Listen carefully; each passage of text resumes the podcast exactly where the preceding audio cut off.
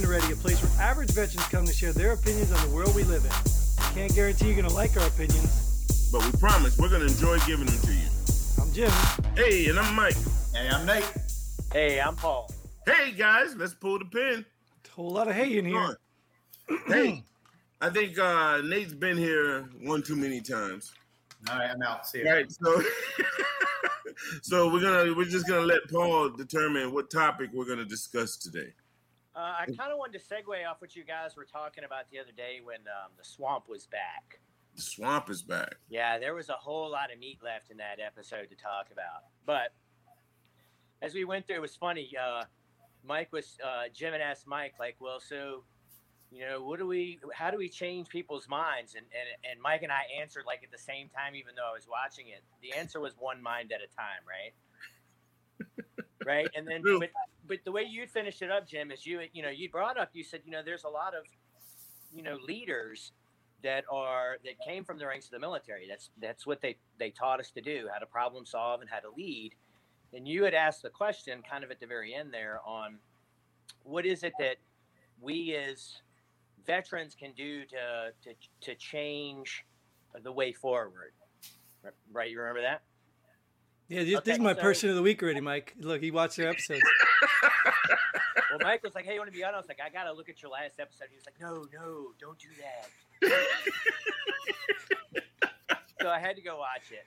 But anyway, uh, uh, a thought that it led me to, um, you know, like politically, when I became kind of politically aware, um, I really became kind of a staunch constitutionalist. Uh, spent a, a lot of time studying the Constitution, looking at constitutional law, looking at Supreme Court cases, looking at how the Constitution had been followed, or more often than I would like to uh, uh, admit, abused. And in the course of doing that, I was also teaching uh, soldiers uh, up to the tune of, I had like one year over 5,000 soldiers that I was interacting with within that year. And I would teach a class and give the obligatory, you know, 10 minute break after 50 minutes of instruction. I'd pop my head out and I'd whiff a cigarette down. And the people that were still left inside, I would ask them, like, hey, when you took an oath of enlistment, what did you, what did you, you know, wh- what's in that oath? And that we, we, you know, swore that we would uphold and defend the Constitution, the document, not the government itself, but the document itself, which is a very interesting principle if you think about it, right? And so I would follow the question with, um, well, what are you going to defend that with? And then you get the typical my M4, my M9, a two. No, no, I mean like, what are you, what are you, Bayonet. what are you defending this with? And the answer is your life, right? Would everybody agree with that? Yeah, that's what Okay, you so swore to do. like, my, I'm I'm a pretty selfish cat, so like my life's kind of important to me. So like if I'm gonna like swear my life to something, I better know damn well what's in the document, right? That was kind of my thought process.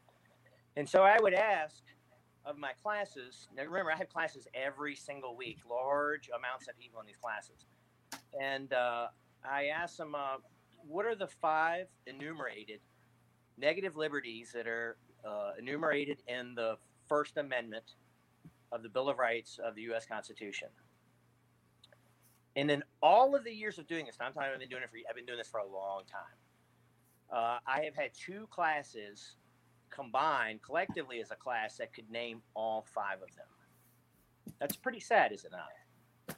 And one of those classes, sadly enough, it was when Mike and I were in Kandahar together, was uh the, the people I had a mixed class in there, and it wasn't the American soldiers that knew all five; it was the Brits that were in there. Yeah. Yeah. Even more embarrassing. So I just did it to, to to to hopefully stimulate thought and make people go read the document. And I go back and I read it occasionally. And so as what led me to this kind of thought is we were talking about the swamp, and we were also talking about the Capitol Hill circus thing on the sixth right? I, that's really all it was. It was just bread and circus, in, in, in my opinion. But anyway, um, but let's look at the people that were really there to protest. How many of them looked at this very simple document and said that this simple document is being violated? And so, what do you do? What do you do as, especially as a veteran? Because I don't, I guess on a contractual term, the day that we ETS'd, I guess our contractual obligation to that notion of defending the Constitution with our lives ended. But I don't know that necessarily many veterans, especially ones that have been in not nice places while with you know in uniform at that point do they go like i don't know that that necessarily expires so now what do veterans do when they look and they go man this is just this is a bunch of bullshit. And the document that i swore to uphold with my life again which is pretty valuable to me it means something to me is totally being trampled on. And it's not it's not just the joe bidens it's not just the donald trumps it's not just the obamas it's not just the george bushes. I mean we had the alien and sedition act before the bill of rights the ink was even dry on it so what do we do how do we right this ship as veterans and i think it's a really good question that we should talk about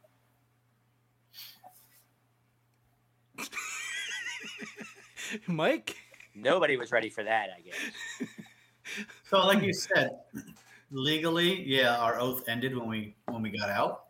Morally and everything else, does it end? No, probably not, because obviously there's a lot of vets that still will defend the Constitution against all enemies, foreign and domestic. I mean, that's why a lot of us have. Well, some of you guys have weapons, uh, not me. Some of you guys have weapons to, to defend yourself against enemies, foreign and domestic, to your house or to your land or to whatever you're going to defend yourself against. So legally speaking, yeah, my defense to the Constitution is over according to the document I signed because my it expired for me. But morally to the country, no, a lot of veterans still feel the same way, even though they're not legally obligated to uphold that Constitution or that oath anymore. Mm, what, Mike? I, I, I would agree, but I think the definition of um, and see if you agree with this, Nate. I think the definition of while we're in, I will defend my country um, with my life. Uh, I think that changes once we exit the military, the service. And when you say I'll defend my country, like you just alluded to, with the uh, people having their own personal weapons, they're going to protect themselves, their family, their house, their property. That becomes your country. You, Sure. you, you know what I'm saying? Like Paul is having an issue over there, wherever he is in North Carolina, New York, or whatever. I'm like, damn, Paul, you got it bad. You Yeah, know, but, but, some, but if someone comes, if some country decides to come and invade our country, I might not be in the military anymore, but I'm still going to defend my country. yeah, I, I, I got that. I don't got have to be active Yeah, military. to what extent, though? To what extent are you going to go? Like, um, uh, I uh, die for it. I don't, I don't know exactly where you're located. Let's use me for example. For example, I'm on the Yeah. seaboard. I, I, I got the ships invading my state. Right, but now I don't want to get off on a, uh, a tangent here um, because I think Paul he uh, brought up a valid point. But if someone's uh, attacking us through New York, me as uh, being just call it what it is, I'm a Texan now. I'm living in Texas, right? Am I gonna pick up my weapons that, like you, Nate, I don't have? But if I'm, am I gonna pick up my weapons and go to New York to defend this country? You, you, you see what I'm saying? No, I'm gonna do like most of all of um, uh, other Americans, and I'm gonna s- sit there and watch it on the news and say, "Damn, I hope our boys and girls go over there and do right." And, yeah, until they until they make it down to Texas, and then you're Right, You're until gonna, it's just your- in my neighborhood. country, like said, Yeah, yeah. exactly, exactly. Right. I, was- I was going to say that. I that can't that's. take my guns to New York anyway, so I wouldn't. I wouldn't go defend New York. So Right. I mean, somebody else's guns. Well, I'd wait till New York. you I'd know- wait till New York fell first. Oh, sorry, sorry, Jim. Go ahead, man. No, I said I'd wait till New York fell first. But but what you're saying was is I think it's right. Is I have the obligation still to defend my country, but the practicality is we still have a military. So it's not like I'm going to run to the front lines because I know that we have a military that's going to do that first. Right, so I'm right. going to be like the second line of defense. So, uh, well, I mean, that's the militia system, which is also push, pushed down in the Constitution. But that's, I'm, I'm not talking about the country, the landmass. I'm talking about our forming documents, the, the uh, under the quote unquote social contract, which that's a totally different argument. We are, as a society, kind of bound to the rules of law that we submit to be ruled based on these rules that were agreed upon. I'm talking about the Constitution specifically. Not talking about the landmass. I mean, trust me, if the Portuguese got uppity and wanted to like invade North Carolina, if I had a gun, I'd be on I 40 like every other person trying to go do their background check to get a gun to go down there and defend it. But that's not the issue. Right. Well, the issue guess, is the people that claim to rule us on both sides. It's one gnarly animal with, you know, two hands, and the hands are always over here distracting you from what's going on. Right. That's how I look at Republicans and Democrats. It's just a, a group of miscreants that want to rule over us, and they do that based upon the notion of this document. And it's a document that at one time the four of us upho- swore to uphold and defend because that's what guaranteed our liberties as citizens from government. Constitution really doesn't have shit to say about like if you know armies or you know or wars other than Article One, Section Eight that the Congress is supposed to declare it, which that hasn't happened since forty one. Right, so it's, it's just another usurpation. So, at what time do we, as the private citizen, who supposedly under the notion of the social contract, or have agreed to be ruled under this document, what, what do we do? Because obviously you can't do shit about it when you're in the military if the government's stepping on the document. Because remember, it's a control on government, not on people. That's right. Right. Well, let, let me give this perspective because I think while we were in the military, whether we didn't we knew what the Constitution was was or was not, whether we passed your test or not. I mean, we still had a sense of why we were there. We still had a sense of other freedoms because we've been to other places. So we still had a sense of what America was all about.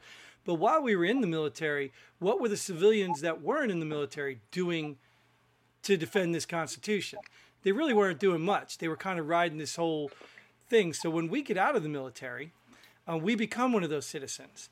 But my, my, my dilemma with that would be is I wouldn't even know what to do because there's no civilians here that are leading me to defend it from that perspective. I only know to pick up arms and go defend it. So that would be my dilemma is that I was trained to fight for this constitution. I don't know how to do it in the civilian world. And that's where I think the distinction between what were these people doing while we were fighting for this constitution, what were the rest of Americans doing to defend the constitution? And I, I think I, I agree with like what, what Mike Mike said. If it happened to the country, you had the military to defend the country to begin with. They're going to be organized by leadership and blah blah blah. Now, as civilians, we're not going to be organized by anybody but ourselves, or maybe a couple of our neighbors get together and say, "Hey, all right, this is our line. This is our fi- uh, fire field. We're going to protect each other." So, like, I, I don't think I'm going to the front lines. I think I'm going to defend my yard, my perimeter, and that's probably about it. I'm going to defend my family. I mean, now we might retreat to someone. I don't think we'll ever retreat. That's the wrong word to use, but we might go assist other other friends at their household because we know they have more ammo and, and more weapons and, and more protection. I don't think as a private citizen, I don't have to uphold any constitution. But now the government should abide by it, like you like you said. So who enforces that? Yeah, that that that's it right there. When the government doesn't abide by the Constitution, and then when you talk about what is the Constitution, What do we do about it? right? Who It's part of enforces the it Capitol. when they don't Pe- abide People by it? gonna people will tell you now your your your your your arms now as a, a vet or as a normal civilian is to vote. Right? That's that's that's a part of your arms right now to defend the Constitution. But when you defend the Constitution, if you truly defend the Constitution, you're really defending yourself. Right? You're In, you're a- in ideal, yeah. from the powers of the government. And like we discussed, Uh, like we discussed in our in our previous show we had, it's the interpretation of an individual of what's Yeah. right and what's wrong with the Constitution. Like, yeah, I think the government can do blah blah blah, but I'm like, no, they can't do that because this isn't this. So it's inter- it, I believe it's an it's like a lawyer. It's a, it's an interpretation of what's written. Like you might believe something, and I might be. You can, you can have the exact same thing written, and we interpret it two different ways. So who's right and who's wrong? Well, I think I think when you you it's written in pretty common language. You give it to the common person. Most of them are going to come up with the same conclusion. It's the generally the people person? that go, "How can I subvert this and pervert this to get one over wi- uh, wi- on you?"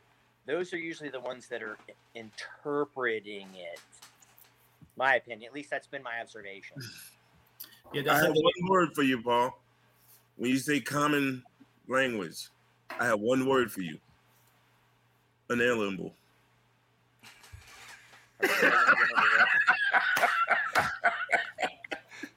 Common, except one word. The key No, like- phrase, the key This- word in that is lean. I know. I just Right. wanted you to expound on it. Go ahead. You know, just, I mean, just like they say, oh, you you don't need AR-15s, you don't need 30 round magazines. That's that's not what the Second Amendment was written about. Well, if you want to talk to me about the Second Amendment, use your First Amendment right and use a quail pen and write me a letter and send it to me on a horse, and then we can talk, right? just like we just like we did with King George over and over and over again. And then finally, our founders got to a point that went, "All right, listen here, fuckface. We've written a bunch of letters, and all you did was laugh at us, ignore us, call us rebel rousers, call us traitors, put sanctions on us, and you continue to do it anyway." And they got to a point where they're like, "No mas." That that means no more for you guys who don't speak Spanish. you know, and, and, and, and I don't sit here and mean to speak in terms of, of revolution at all. I, I, I really more mean to speak in terms of evolution, right? If that makes any sense. I mean, Yeah, it does. the American experiment was really super unique. But over, you know, 200 plus years, we found there's some inherent flaws that are put into it. Well, sure. You know, and it's what's interesting is my son. He's, he's only eleven, but he's really fascinated by history, and that means he's forcing it into my my my world because I wasn't a real history buff. And I mean, everything he's watching, everything I'm abs- absorbing from him, like there was some really bad stuff going on all around the world, constantly. Like this, this it was nothing new to, to conquer new lands and and take over this place and take this back and like I was just fascinated by it. So I think what we did in this country did kind of break a mold, but it's not going to be flawless. No, right. But but again, it should be like I said, it should be an evolutionary process. Mean, if we think about if we were sitting around the, the pub in 1774 and we were having this discussion, like, you know what? I think we could probably do pretty good without the king and parliament and rule ourselves. I mean, how many people at that point would have been like, like without the parliament? What do you What do you mean we don't have a king? I mean, I, I, we have queens occasionally, but what do you mean we don't have a monarch? you know, and the notion that we could rule ourselves was revolutionary, and they tried a system, but it's as the the American author individualist uh, uh, Lysander Spooner, I'm paraphrasing him, he looked at. Uh, you know, the Constitution being one thing or another is, you know, that's that's beyond debate. But it is either allowed the government that we have today, or it was powerless to stop it and when we bitch about government, man, this is like way overbearing and not what we really want in the consent of the governed, which I was kind of alluding to in the last time that we we talked. Now what? Can you uh I know you're paraphrasing, but can you repeat that quote? Somewhat quote. Okay, so Spooner basically basically said that that the it's in his book called um, uh, "No Treason a Constitution of Non-Authority." It's he really he annihilates the notion of uh, like the the social contract. His logic and reason is very. If you've never read him, he's very good to read. You can read him online for free. But he says uh, that the Constitution has either allowed the government that we have today. He's writing this in like 1858, right? So this is nothing new. So it's either allowed what we have to to have today to happen, right? So it either allowed the government that the intrusive government that we have today to happen, or it was powerless to stop it. That's that's the and I loved and Jim, if you remember, I uh I did a much more uh I did a more worse quote than Paul just did, much more worse. Um in a couple of episodes ago when I was talking about uh, Mr. Spooner. Right? So that's why I say the Constitution is the people. And if you listen to that quote, the people allowed this to happen or we were powerless. Bingo. Stop it. But now the people do something about it. Now, now they're traitors and terrorists, and they're destroying the Capitol building and and, and everything else. So, so when does it become extreme, and, and when does it become defending the Constitution? Where's the line? As I long don't as know. you I have think if we this all You're- go up there and we Well- ask them real nicely to like follow the Yeah, no, you're- I- you're I elected do it. Yeah, no, your elected officials need to be scared of you as as I their agree. employer. Yeah. Absolutely. We just all need to like put on Halloween masks when we go into the booth and push the little secret button on the computer. Yeah. That'll do it. That'll be scary, right? We're gonna vote scary. Well, it's just like uh, you know, guys. I'm going to talk about something that Paul and I talked about years ago, but uh, and I think Jim, if you remember a couple episodes ago, that I mentioned this also. Just imagine, just imagine. I don't care which side of the fence you're on or whatever. If we all got together and said, "Okay, something's not right here. We have to get together, look at the Constitution, right?" And then we're gonna go to the, our political, our, our politicians and say, listen, you guys are not governing us correctly based on the Constitution itself.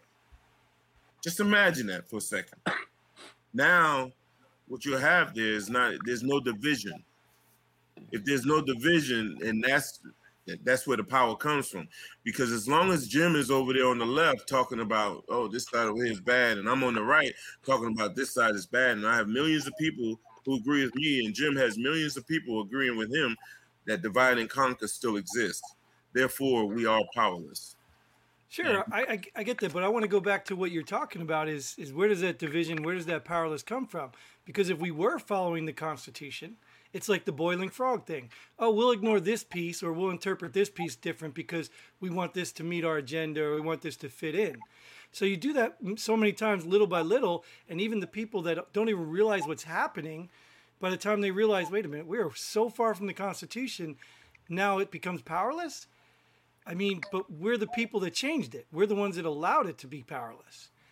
So you still have to have some sense of what that document means and stands for. And I don't, I don't, personally, I don't think America really cares about the Constitution for the most part anymore. They know the First and Second Amendment.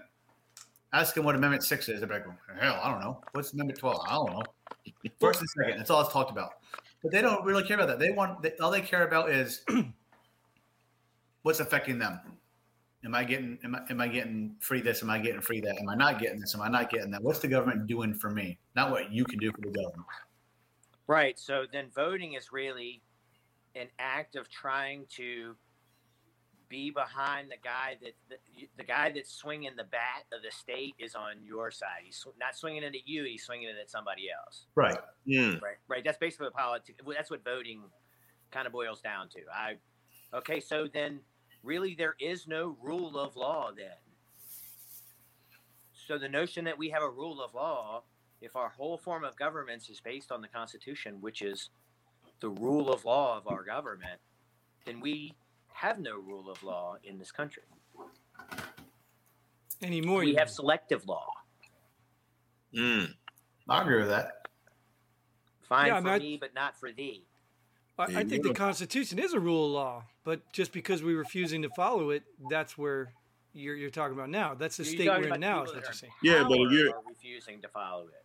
Yeah. Right. Yeah. So where's the, if they're refusing to, to follow it, Jim, and I think that's what we're all saying here. If they're refusing to follow it and we're not forcing them to follow it, where's the rule of law? Well, but that's what I'm saying, Mike. But for in order for them to get to the place where they aren't following it, you had to have people who could care less if they follow it. I mean, not every politician just pulls a switch and says, "Well, I'm going to promise to uphold the Constitution." Now I'm not. Well, no, some people could care less. Right. Some people don't care if you defend if, if you step on the Second Amendment because they don't like guns anyway. They don't believe in guns. They don't want guns. They think they're bad. So who cares if the government steps on the Second Amendment? No big deal to me. But uh, So that part Paul- doesn't matter, right? But the Paul, he he believes in his guns and he believes in his rights. So the Second Amendment um, matters to him. So that's where it is. So I don't because I don't believe in guns and don't like guns. I don't care if they step on the Second Amendment. It don't matter to me. Exactly, Nate, and that's where that division comes in, and that's where, once again, that's what makes us powerless. Because I've had the conversation, debates, and Paul he can he can attest to it. Whereas, you know, if you look at one amendment, if it's being violated, I'm like, hey, that's wrong. And if you have a Second Amendment over here, you know, or whatever amendment, right? And somebody, if you look at the Patriot Act or you look at the Second Amendment, it's all the same to me. If you have a group of people over here that's saying, "Hey, they're violating our uh, constitutional rights," and I'm like, "Well, yeah, that's a good point. Let's go fight." But you have these these sects of our population who say, "I'm a Second Amendment guy." Yeah, that Fourth Amendment, I, I really don't care about that. You want to listen to me? That's fine. I'm not doing anything wrong. You know, and once again, that's where the division comes from. Whereas if we want to enforce the, our politician, we, we want to force our politicians to follow the Constitution, then we all have to get together. and the division comes from two letters, D and R. Democrats and Republicans.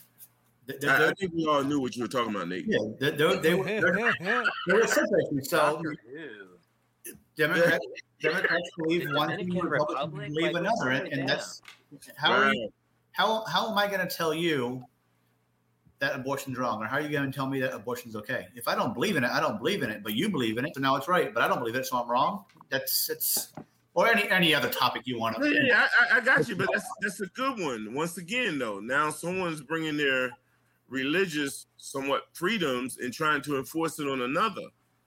Now, does where does that fall in with the Constitution? You, you, you see what I'm saying? So that's when once again, that's to me, I, I truly believe that's where they uh, create that division. And as long as it's there, we're powerless. That's why when we talk about a lot of topics, I'm like, well, yeah, I can see that. You know, it's wrong. Wrong is wrong. So I'm, I'm, I'm going to guess Paul's more of a constitutional expert than the three of us combined, probably. Bullshit. So, oh, Bullshit. Not Mike James. Oh, Mike James knows everything. Don't even So try let, me, it, so let me put it this way: so the government stepping on our constitutional rights by making us wear a mask. What constitution is that? stepping And I'm going to defer that to Paul. Okay, so well, there, hey, there, so there's two things that they would, they if it went to court, there's two things that they will claim, right? And one is the general welfare clause, which is in Mhm. the preamble of Article One, Section Eight, or that's what basically gives Congress certain enumerated, those are called the enumerated powers. They give them the certain enumerated powers, and it says that they can provide for the general welfare of the United States. That's the United States government. That's not the citizens of the United States, or it would have said the people. So they could say it's in the government's best interest that they make you do that. And the catch all that they always use is the interstate commerce clause. So anytime there's any trade with any type of people, they can claim an interaction to it. Which is BS. If you go back and you read the Federalist Papers on why that was supposed to be there, that was never the intention. That was in FDR's court at that point where basically they were going through and to keep wheat prices, Wickard v. Filburn, they were trying to keep wheat prices down.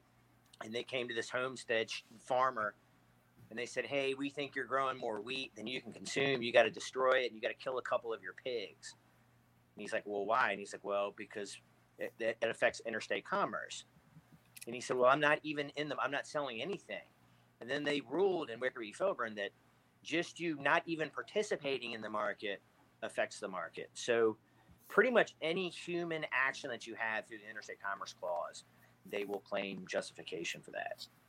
Right. So, from a constitutional aspect, the abortion thing doesn't. Okay, so we can look at right now, and look at the people at the the Capitol Hill Circus on the sixth. Right. Those people uh, were practicing two of their First Amendment rights right? Actually, th- three if you look at it, it in actuality. But the most important of that is the one that everybody always forgets in the First Amendment, and that's the right for redress of grievances. So you had a large amount of people that showed up in the Congress and goes, "Hey, this is bullshit. We got to at least look at it." Right? There's enough evidence that, that people are thrown out here to at least say, hey, it warrants that we sit down and, and talk about it in front of the American people. I mean, for for F's sake, we had Senate hearings on steroids in baseball. Right? And we can't look at what might be a huge election fraud that went up there. Just look at it. And so they go to up to the. Congress, and the Congress was like, yeah, F you. Good thing we're not monetized because that would have done it right there. you can't say that bad F word. Did I say it? I thought I said F. Yeah, I don't know what you said. I'm sorry I'm just let- gonna throw that out Let there anyway. No worries. No, you don't have to worry. passionate You're about the topic. But so No, we- those people are angry, right? And then, like Nate had said earlier, that you know they kind of what do you do? The people have to fear their government, right, in order for their government to do right. But as soon as you show up and go like, "Hey, what happens now? You're a terrorist. You're committing treason. This is an insurrection. We've got eight, you know, twelve foot fences with sea wire all the way around the whole Capitol con. Wait, uh, Really? walls walls work? Yeah, I guess. Oh, But but think about if all of those people were armed and determined that showed up there. That's right? why I It's call it a circus or difference two. right there. So are they I'm with you, Paul. Scared of that? so is it really an insurrection? Were they were they trying to overthrow the government, or were they just trying to make a point to the government? Correct. That's why that word is so fallacious. Yes, I I think love they were this trying to overthrow the government. I love this guy, Mike. Yeah, they were trying to overthrow the government with zip ties and uh, The zip tie story is fake. They Is use what? as an opportunity to pre-demonize anybody that's going to stand up to them. it's kind of like when they came out with the trespassing bill. You know, And you know what they should have done instead of storming the Capitol? They should have just surrounded it and not let those people out until they did the right thing for America. Well, that's that's what. There's a lot more of us. We, we, we could have fire guard shifts. We could have went two hour shifts each and still surrounded the Capitol for. I'd have to Years. skip out on mine like I did in the army. Nah, Hey, I'm, I'm an. NCO No, I ain't doing fire guard. well, I, I'll tell you this. I think um, with the uh, the insurrection on January sixth, Oh my god, uh, I like they circus better. No, it was an attack, wasn't it, I Mike? to use that word because it really irritates Jim. Uh, I, I always, I'm always going to call it like it is, an insurrection. Triggered, Right. triggered. but no, um, like I told Jim, I don't care what they call it, and I don't want to get off on you know on that topic. But um, Paul and I had a short discussion about this, and he's like, at least this protest or this Circus. No, not this uh, violent act, if you will, they were taking it to the government and not taking it to the uh, corner store. Yeah, yeah, you know the the shoe store owner or something like that. So yeah, I agree with that. Yeah, they That was would. a long agree. And now look at that short moment of circus and look at the response. Like anybody who even thinks about getting together like that and causing some some stuff, like you're already a terrorist. Right. Yeah, you I said that- that- you can do that and get arrested, but you can go and steal TVs and it's okay. Correct. But, but you can't go protest your, your rulers. I said this to Mike. I Yeah, said, I said, Did y'all hear what he just said? Why do you keep calling them rulers? I know he keeps calling them rulers. They're not. Well, no, no, no, no, not, not they're the acting like rulers. It's just- not allowed to act like rulers. No, I, I, I get that, but what he, he said was like when you're talking about stealing TVs and a loaf of bread or whatever out of these local uh, vendors, the stores, and that, but it's like yeah, they they'll comment on those things and say how bad it is, how bad it is, but then when we take it to the government, like on January 6th, they're like, whoa, wait a minute now. We have to come up with new rules, new laws, new fences. because it's them. You're That's right. what them. you take Right. every single time. That way they, they, they, they create uh, something to deter the next group from doing the same thing. Yeah, because it's in their backyard. Yeah. It affects them. It's just that simple. That's why they keep getting paid in the middle of a pandemic and then they argue over our $600 check. Like, They're, paid, they're getting paid by us. right. We're paying them to argue over our $600 check. Yep. That's true. All right, guys, you want to you want to pull the pin on this because we're No, hey, Paul, you have any last minute comments on that? No, I don't. Thanks for having you, me out here again, guys. Yeah, we well, you can still make a comment here. This is the end where we allow you to pull the pin on something, or you can have a person of the week. We're just changing it up now, where you can choose whatever you want to be, positive, negative, or just some dumb comment like Mike might just make now in a second. Anybody got something they want to go with? So here's my person of the week. We talked about someone earlier in the earlier episode about how Texas is now opened up, but you got Secretary of Defense Austin, who has mandated masks. So now Texas is opened up, but Mike, you go to Fort Hood, you got to wear a mask while you're walking outside now. Yeah, yeah. It's always been like that. Yeah. Well, no, no, now it's mandated to, to on post to wear outside also. Like you Oh, used to be, oh, like I used to okay. go out and you know run, and do some PT outside, and no one told me I need a mask. But now supposedly you need you need a mask. So Texas is okay, but not Fort Hood or not Sam Houston. Hmm. Hmm. Mike, Paul. got something? I want to pull the pin. I want to pull the pin on ridiculously high gas prices. Supply and demand. That that's because no, that's because of to the, fill my motorcycle at the other day. that's because of the bucks to fill my storm in. Texas. Not because of politicians, but the storm in Texas caused prices to go up.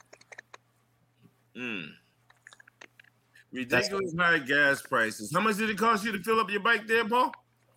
Almost twenty, right under twenty bucks. Damn. For a motorcycle? Yeah. Damn, I could Yeah, use the high right? quality For stuff and not motorcycle? feel that. Back in January, I could fill up a Nissan Altima for that price. Yeah. Damn. How much is it up there where you are? I paid three oh eight a gallon for. I, I put high test in the bike, but it was three oh eight a gallon. Damn. 260 265 right now for a regular 87. Two thirty nine here. Two thirty nine. so I'm gonna be quiet. Even Hey, after Gene, the you storm. Anything? Yeah, I actually do. I do have something. I, I, I want to do a person of the week. I don't know who the person is, but Lady Gaga's dogs are back. Woohoo! Her dogs are back. Forget the guy who got shot walking them, but the dogs are back. Thank you, whoever returned those dogs, because I don't know how we could have gone through the rest of this week without that. Thank you, guys. Those defunded police officers found the dogs. Uh, I well, do have a yeah, person they of the week, but I forgot her name. So I feel like an idiot at the moment. But have you have you watched any of the, the Mars rover stuff that's out? Yeah, yeah. Okay, so one of one of the young ladies who is one of the mission flight commanders on for that project came to the United States at the age of 17 from Colombia with 300 bucks in her pocket. Yep. And she worked her ass off in what people would consider menial jobs and saved her money. And she is now a flight commander on the Mars rover.